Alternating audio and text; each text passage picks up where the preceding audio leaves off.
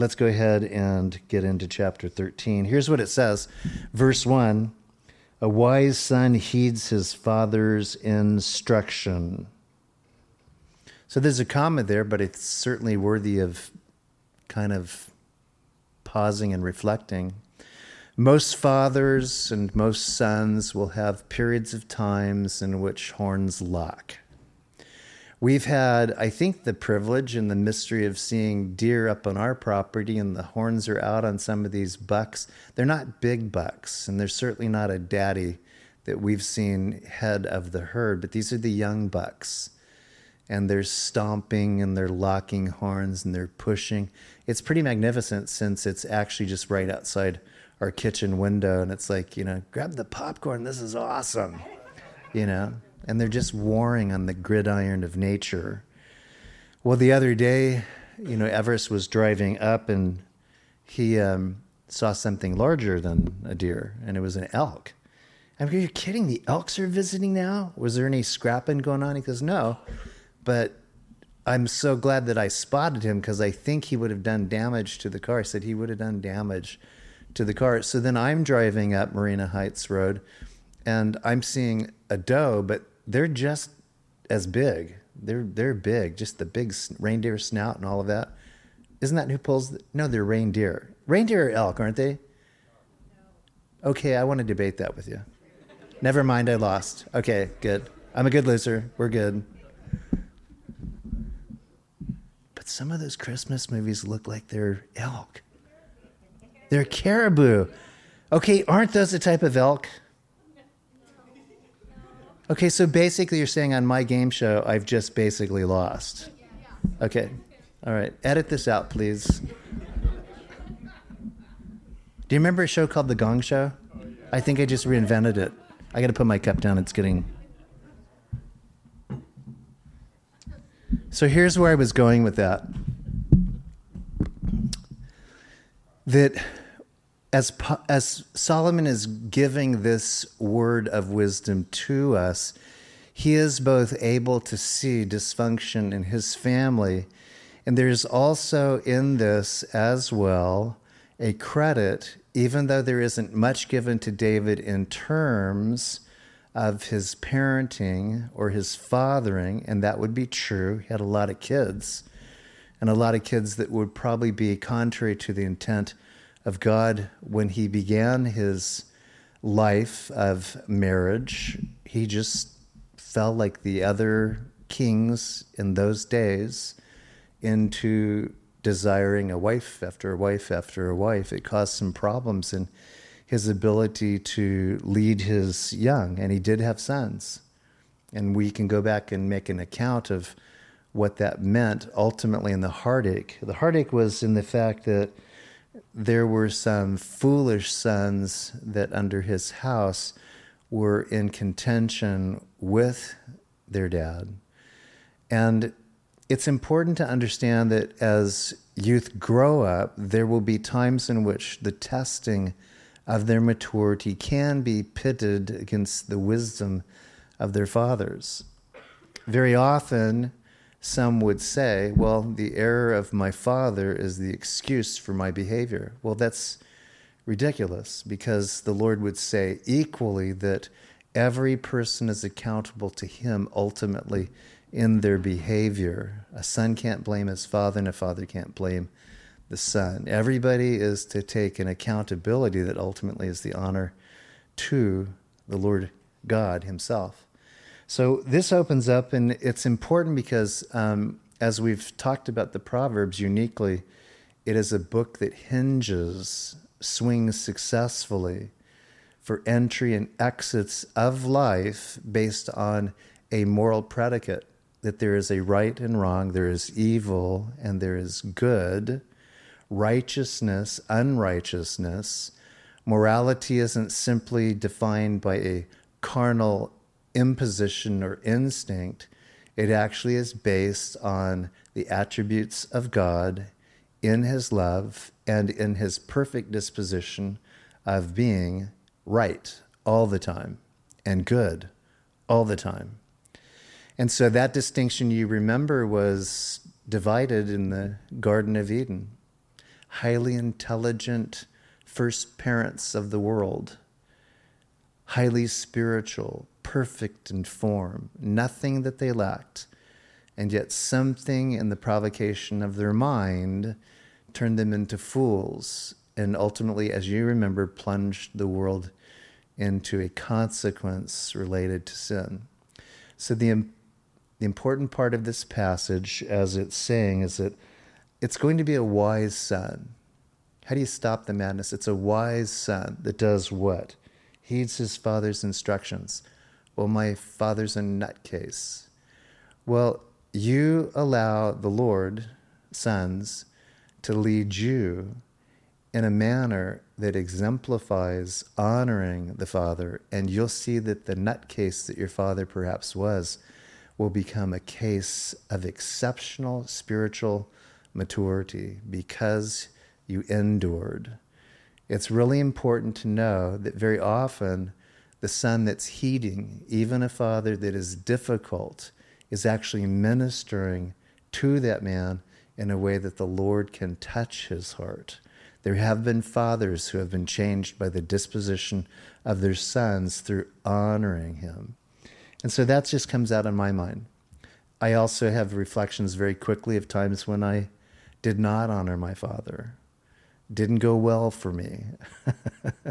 he was much faster than I counted on, and he could chase me down. I already told you that he sent the MPs after me one time, and they could chase me down. It didn't go well when I didn't honor my father. But there were times in which the honor that I would give because of the Lord in my life took an exceptional pause with regard to the honor that was due my father. When the Lord called me from teaching and into ministry, that was a hard one. And I had to say to my dad, I can't teach anymore. The Lord has called me into ministry, and I must go. And it was quiet for several days. It was a very difficult time Ultimately, though, the disposition that I exercised in arguing for obedience to God and not necessarily heeding what He had asked me to do, which was to remain on contract in teaching, moving into my ninth and tenth year, um, a letter that I'd prepared a month in advance before our conversation was what put him ultimately to a settling because he knew contracts. He knew what it was like to be able to facilitate, if you would, military on mission. Oh, this is your new position. This is your dispatch papers. This is where you're being sent to. And so for me, it was basically my resignation to the school district saying that I would be leaving and I had it dated. And he looked at the letter and he said, This is July 10th. Uh huh. It's August 16th right now. I know. It's August 16th. My resignation has been accepted. And so you're looking back on the past, Ed. We have to look on the future. So, what proved it to him, though, in this, which I'm taking a long time for, was the evidence of what I did, sticking it out, going to Mexico. And guess what he did? He followed me to Mexico with mom. He saw what it was I was doing he was able to say, Well done. Good man. Keep up the good work. And by the way, how's Christy? How's she doing? He had to wait three years later to see that one work out. But in faithfulness, God was honored in both heeding my father's wisdom, not being a fool, even though at times I had been foolish. I have other incidences. Let's advance though, because it's just important that right now morals are anchored in decisions that are right. And it is right, for God's sake, that a person in the position of a headship of a family receive honor due him, even if there are things problematic with him. We all have problems. A scoffer does not listen to rebuke. And so that defines the person that ultimately just is not only not heeding, but is completely thwarting rebuke. That person's a scoffer. Proverbs 22:10 says that the scoffer is to be cast out, removed, that contentions and fights would cease. And so that's one of the things that is important that the scoffer be removed. Well, how long? Till they no longer scoff. In my opinion, it gives latitude. But as they scoff, they create a contentious and difficult environment that is no longer harmonious to the soul, to the spiritual life. And that is one of the things that happens, both administratively and domestically. But when do they come back? When they come back on God's terms. When they meet God's terms, the position that they had is rightfully theirs to be proven again. Many times I've seen the displacement of one because in scoffing they needed to be removed and they got right with the Lord and things changed because grace had its opportunity in them. So that's what I wanted to say in verse 1.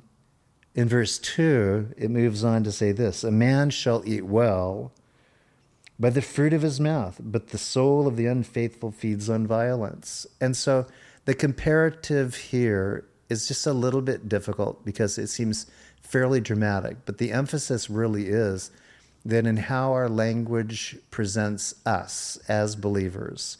And whatever it is we're doing, it seems to suggest that the pay will be the pleasantry of a appetite that the Lord both blesses you with and that you can say, wow, that's marvelous. I like this because one of the things that we do, a man shall eat well by the fruit of his mouth, is that as you've observed on the stage tonight, many of these are, are young college kids, they're young adults. I vacillate between the two qualifiers. They're wonderful young people. And what our heart is, is to feed them well spiritually first. But as that became something that they stepped into and rolled up their sleeves for, it became evident that we shall feed them. And so on Thursdays when we have our big class day, they get pancakes. I think they had gravy and biscuits and gravy the week before. Before that, it was, I think Katie did a egg casserole, marvelous. We feed them because their desire is to be fed by the fruit of their mouth. They made a commitment to become a part of a good work of understanding God better through the scriptures and having their life governed, how much more would God, if I may say, do the same for any of us? Because really, we all are students right now as we're moving through this. That's probably the emphatic point in verse 2. It moves into the close of it, though, but the soul of the unfaithful feeds on violence. Their appetite is for anything contrary to God. And violence certainly is not of the Lord. The disposition of peace and of love, mercy, charity, all of these things, those are dispositional to God's attributes. Violence is not. The Lord says, Give me room for judgment. Don't take it upon yourself. You give me room. My wrath will be a perfect wrath. Yours is simply anger robed in an excuse. And by the way, this has nothing to do with nations having a sovereign right to go to war. God did build that in. Not all nations use it to the extent of a righteous war. But I do want to make sure you know that the conflicts we've been involved in, as far as history would record, have been for the intention of God and country and the citizenry. And um, Israel right now is in a time in which, you know, the age is being summed up, or I should be there. We should be praying for the peace of Jerusalem. But right now, The church has this need to say, I want to speak and I want the fruit of my mouth to glorify God and my actions to follow what it is I say, what I sing, what I share. And I want to be able to pray for those who, on the other extreme, contrary to who I am, are impressed because they've examined their life and they're tired of what they're feeding on. They're nauseous. Violence is both nauseating and it's excruciating, even to the person that seems to be enjoying it. It has no satisfaction. I did not read a full review, but there is a man who is the son of a, an Hamas leader, and he discovered the Lord. He became a Christian. So I'm fascinated to go back and read that article. But he, in the wisdom that God has given to him, the wisdom that God has given to him, he is able to say, I know what God is wanting to do, and violence is not what God is desiring to have, and certainly not by the barbaric cruelty of my people group, my father and his father before him. So his position and stance is as a believer now, some may say, well, can you trust him? That's not my job. He seems to be saying things with the fruit of his mouth in which he is saying, I'm not one of them. I at one time was raised to be a man of violence. I am not that man. And I'm speaking out against it. I'm speaking for Israel. Pretty amazing. In verse 3, he who guards his mouth preserves his life and that would be true. The scriptures say that in the abundance of many words is sin. It's just waiting to start a fire that's unnecessary. We've seen what fires do. James equates the tongue as that which is like a fire that's burning destructively, consuming everything in its path.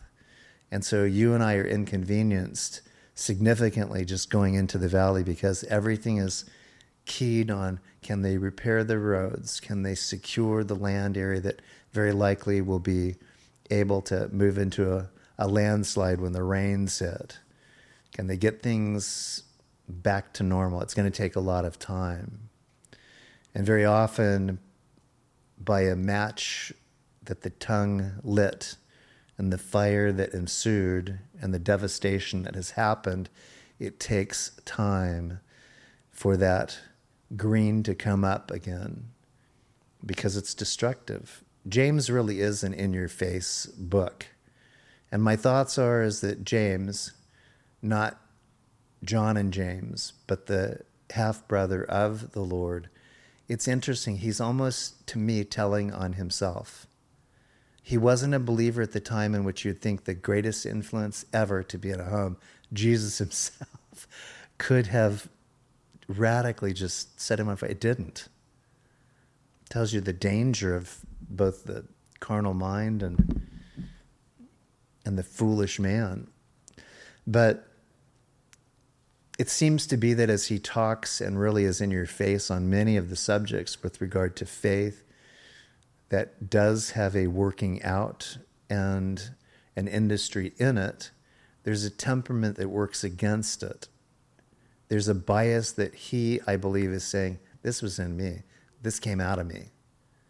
I saw it destroy a lot of potential, a lot of possibilities. And now I'm in this much wiser position, being an older man, and obviously now knowing that, in fact, I lived under the household of my Heavenly Father through my Lord and my half brother. He was and he's altogether just a different person.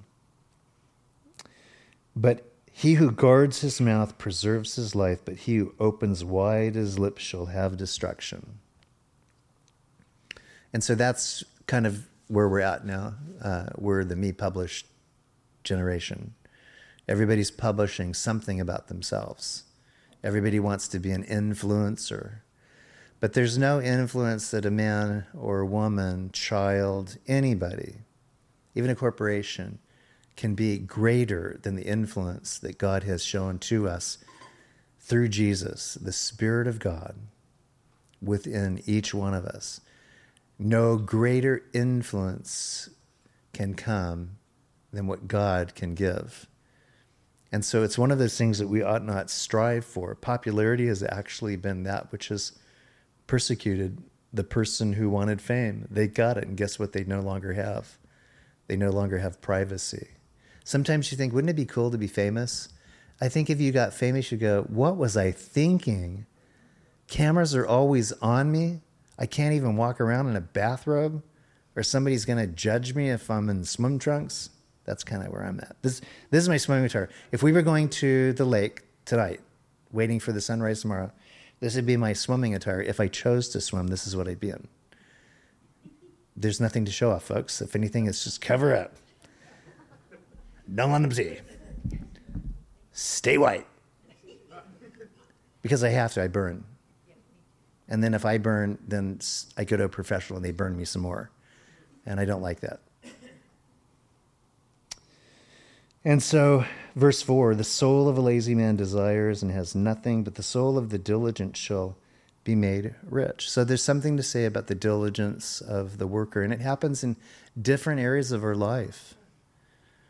I'm not a mason and I'm not a carpenter. I know a little bit about it, but I'm not somebody you would want to hire for it because I wouldn't be able to please you.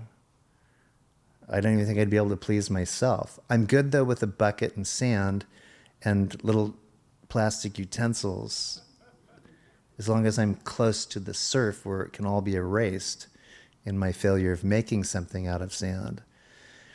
But when you watch guys of industry that are applying the God given talent that they have, it's a commendation right now, contrary to the lazy person. And I believe as well, it is a marker, it's a spiritual marker that will be indelibly remembered. There are people that are attentive to the Spirit of God in you based on what it is you do, but how you do it. It's not just what it is you do, it's how you do it. And so there's something to say for wherever you're at, do it well. Do it for as long as the Lord would have you do it. Change only when God has made that change essential for the next positional step. Many times there have been questions like, How did you get where you're at now rich? Because I followed certain courses that I did not necessarily know would lead me to this, but I took every step that God says is essential and leaving behind one to pursue the other at risk of perhaps what some would say the comfort of a paycheck, the certainty of what it is I was going to do and how long would I be there in the doing of it. So my entire course of life has really been letting go, picking up, letting go, picking up, letting go, picking up. I still have boxes that says I've picked up but now I don't know what to do with that which I at one time could let go of. I have stuff that have followed me for like 30 years. Hopefully, the theft that took place wasn't God saying, I can get some of that stuff out of your way. You know, and they cut my lock and haul off my trailer. Who knows? Maybe that was good for me. But the lazy man's desires and has nothing, but the soul of the diligent shall be made rich. And that soul is a soul that also hungers and thirsts after righteousness. Verse 5 A righteous man hates lying, but a wicked man is loathsome and comes to shame. And so, this is a clear indicator of what we would say the character of a Christian ought to be, and that is we hate lying. And that's really where we're at right now. Society that says, my truth is my truth. I remember that phrase clearly from a professor in elementary education. I remembered when it began to be used, and I used it a couple times. Well, what's true for me is not necessarily true for you. I remember that phrase. And I remember he always got my name wrong when he called roll. Won't go into that. But he not only got my name wrong, he got truth wrong. What is true for one may not be true for another. Truth is to not be a variable, and it is to be proven and text compared to what God has said in His Word, period. That's where the moral equivalency of truth is grounded. What is God's Word concerning that subject, concerning that decision, concerning that adjudication? What is the way that God wants it done when He established governance over a people to be for their safety, to be for accommodating them in needs? It wasn't to be oppressing them, it was to be accommodating. Civility, protection, provision, opportunity. Some nations have done well for a season, some have done really well for a longer season. But you know what? The United States, actually, when you look globally around, we've been in this area of, in my opinion, divine blessings and outpourings less than nations that have preceded us. 200 and what, 47 years, something like that. Founded as a government, a republic, operates democratically. And I believe the key has been because this country was authored by men and women of faith who desired to be free to worship God, not anything, not any other entity, not even a beautiful place like America, but to be able to establish churches and to worship God without the influence of a state institution that foisted secularism, humanitarianism, all the junk. And so the Lord also took notice of our heart for Israel. The Lord took notice of us for our spiritual evangelism and I believe that's where we can say the favor of God has been upon us. But it doesn't have to be indefinite. If the people of God or a nation separate from the people of God say, we're not going in that way, we're not going to honor God. In fact, we don't want Bibles in our classrooms, in our libraries. We want other kinds of intriguing books. We are into kind of novels. We're into little peripherals of perversion. It's okay it's good to be on the other side of somebody else's worldviews and thoughts. But it's not good, it's corrupting. And so, at any rate, great verse there. We don't appreciate being lied to, and it is something that actually is to be objected to. Our leaders in the state levels should be held accountable to not lie, to speak truth, and to not be foul mouthed, which proves something that we already went through. They're not filled with the Spirit if they're filled with garbage that they're releasing through their mouth. And so righteousness guards him whose way is blameless, but wickedness overthrows the sinner. And that's a comparative again. Who is the Lord of righteousness? It's Jesus. He guards us, whose way is blameless. How can we be blameless? It's to be blameless by being in a relationship in which we are forgiven radically in the forgiveness that God offers to us, the mercy that's been granted, what does it do? It changes our disposition. It doesn't mean that we're perfect people, it means we will make mistakes, but we limit how often we desire to make mistakes.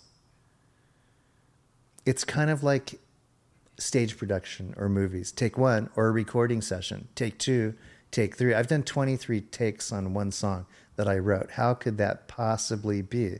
It's because it wasn't right but it was acknowledged very quickly. And so take two happened. But take two wasn't as perfect as the engineer thought it should be. So it moved to take three. But all of the takes were teaching me something about perfection, if you would, about a righteous standard. In order to make the best presentation, I had to work on the mistake. Well, why did you make a mistake all the time? I have no idea. Bad hearing, tired vocals, whatever. Maybe I was playing the guitar while singing and I messed up on the guitar, which couldn't be taken away from the vocal track. What I'm saying is the takes in our life are the opportunities in which we come to terms with our errors, with our disposition, our mistakes, the things that are contrary to God's will. And in that moment, we say, Lord, forgive me. That's what actually tests your spirituality. When you've erred, and what happens is you say, I've erred, I've sinned, forgive me. It tells you that your heartbeat is actually closer to the Lord than what you may even feel or believe. Because sometimes we say, too many check marks, too many takes. It's impossible to believe that I am following in the ways of the Lord with that many takes. Well, the Lord would say, because you're acknowledging that, you're closer to me than you thought possible. And I'm perfecting you with each confession and each willing step you take towards me. Because sometimes the takes aren't just boom, boom, boom. It's kind of like boom, Boom, take five. Okay, now take five. You mean it's the fifth take? No, take a break. Just take a break. Breathe. Walk away. Get your mind cleared. Sip some tea. Just take a break so that you're not broken in the process until this is mastered and until in the master everybody's able to say perfect for distribution. See, the Lord's just making us perfect for distribution. He allows in that the process to perfect us, the failures. I don't think there's anybody here that hasn't failed at something at some time. It hurts, it's not fun. It definitely takes a hit on our pride, which isn't a bad thing.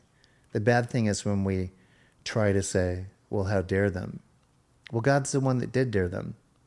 Because for every story that has seemingly the tragic ending, you have the exaltation of what God did in the interim period of maturing. Joseph's a classic example. He didn't get a chance to hang with dad as he wanted to, but ultimately his perseverance in cleaving to the Lord led him to be the chief of staff over all of Egypt. Daniel wasn't where he wanted to be, nor were his brothers but it's where God had positioned them to be. And as a result of not taking it personal, but rather embracing it as spiritual, they were used mightily to literally invest truth into Nebuchadnezzar. It's very likely that we will see him in heaven. He has a repentant journaling in the book of Daniel. He didn't get it as quick as he should have, but he inevitably did. We don't have any evidence that his household that followed him, sons of wickedness, did, but he did. Took him through some seasons of humiliation. Somehow the Lord says, I'm going to be gracious to you, Nebi, and I'm going to do a work in you, but it's going to cost you. You're going to lose seven years of productivity. The world that I gave you, literally at your hands, I'll keep it running, but you're going to say something about me when this is through. And he did. And so, verse 7 there's one who makes himself rich yet has nothing, and one who makes himself poor yet has great riches. And this is somebody that just lives in the balance of both contentment. Riches don't necessarily impress him, but he knows how to use his riches. He invests them. Where your treasure is, there your heart shall be. It's a wonderful principle, but you'll always know how your heart follows by the investment that you've made into that which it desires.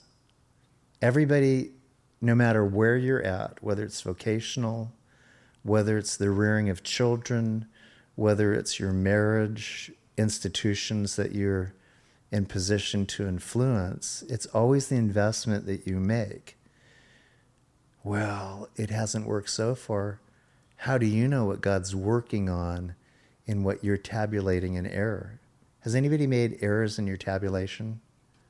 The bank made an error in their tabulation. Never had that happen before, but they did.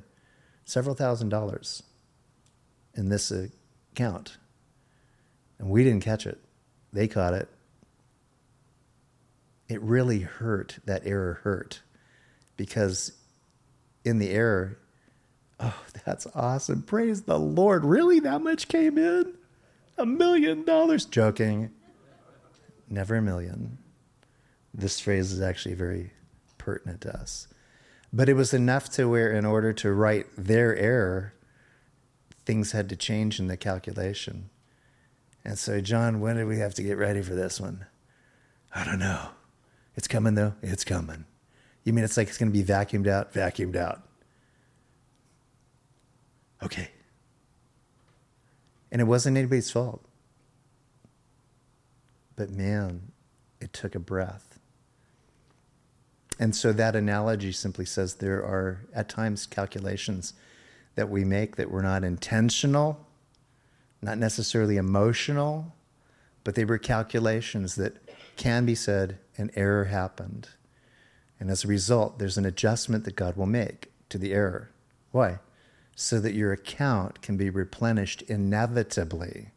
It stings for a season, but inevitably it is to enrich you. If in contentment you're able to say, okay, there was an error. All right, breathe deeply. And now let's get this right.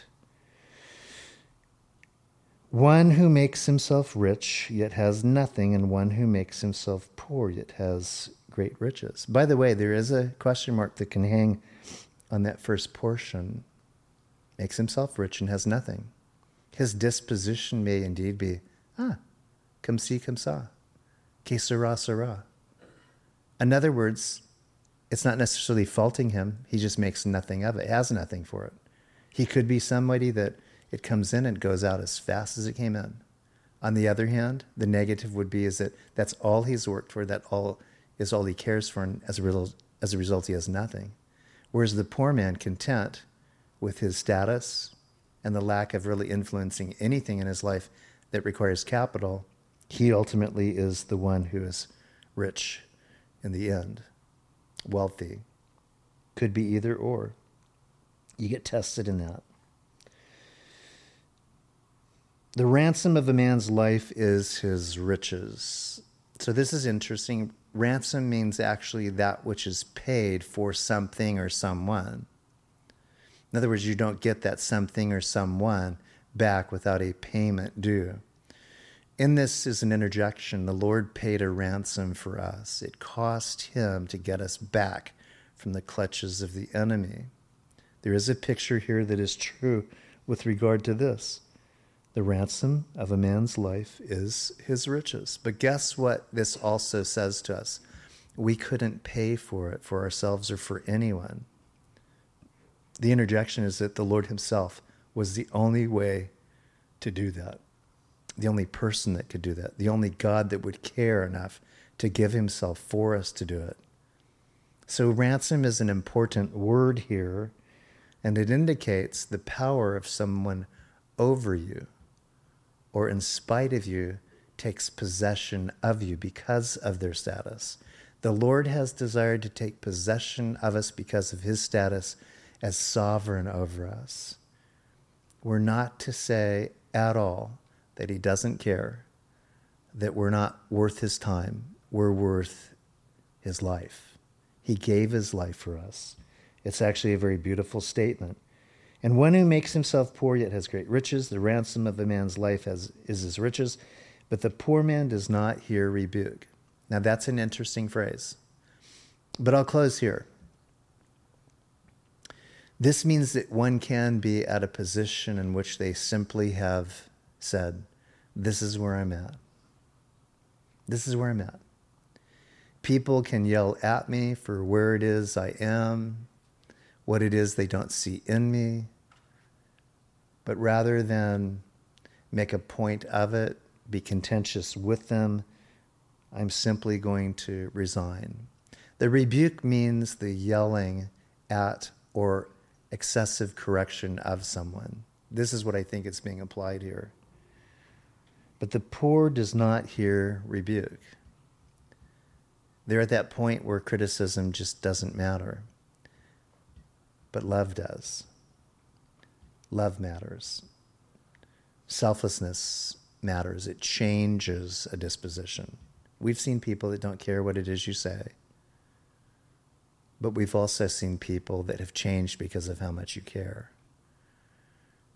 Guy was running around the corner, running up here. I was saying goodbye to a couple of guitar students, and he had this canteen. Hey, excuse me, can I get my canteen filled up? And as the car was beginning to pull out, the mother of these two students looked at me and smiled because she knew the transaction that was going to take place as I was going to fill his canteen. So, come on in here. So we went over there. The water jug was empty. Okay, we got another one here. Let's try this one. Oh man, it's just barely. Let's see if we can get as much into your can as we got in there. And it was perfect because he goes, I think it's filling. I do too. I don't think there's anything in there. Something's in there. Yep, the Lord's making provision for you. There's something in there. And we got, he goes, wait a minute, it's going to overflow. I said, maybe you need that in your life. I'm willing to let that happen. But he corked it, and I said, is there anything else I can do for you? Does a cup of coffee interest you? Well, could I get two? Yep, for a friend? Of course. Can I give you two cups to insulate it? No, no, no, that's wasting. Oh, that's very thoughtful of you. Very thoughtful of you. So made two cups of coffee. And they said, before you go, I want to pray with you because the Lord's made provision for you. And so you got a place to camp out? Yep, I do. I said, When's the last time you were in church? I think right now. I said, Well, come back on Friday. We do a great men's breakfast and we would love to meet you. So you don't have to be distant from here. You came in to receive, it's been granted. I invite you back for a men's breakfast. Come on in and see what the Lord will do for you. And maybe your tenting days will be limited to better things for you. Okay. So we prayed and I released him, as I'm going to do for you right now. So Proverbs again has with it technical, spiritual, and logical reasoning. Some of it doesn't necessarily hit the spot where you think it should, but it does apply itself as you move your way through the week, as you understand that principles that we're hearing will be applied in the things that you will be doing. And that's why we take advantage of this. 13, not as far as I wanted to go, but I think sufficient for where, where we needed to be.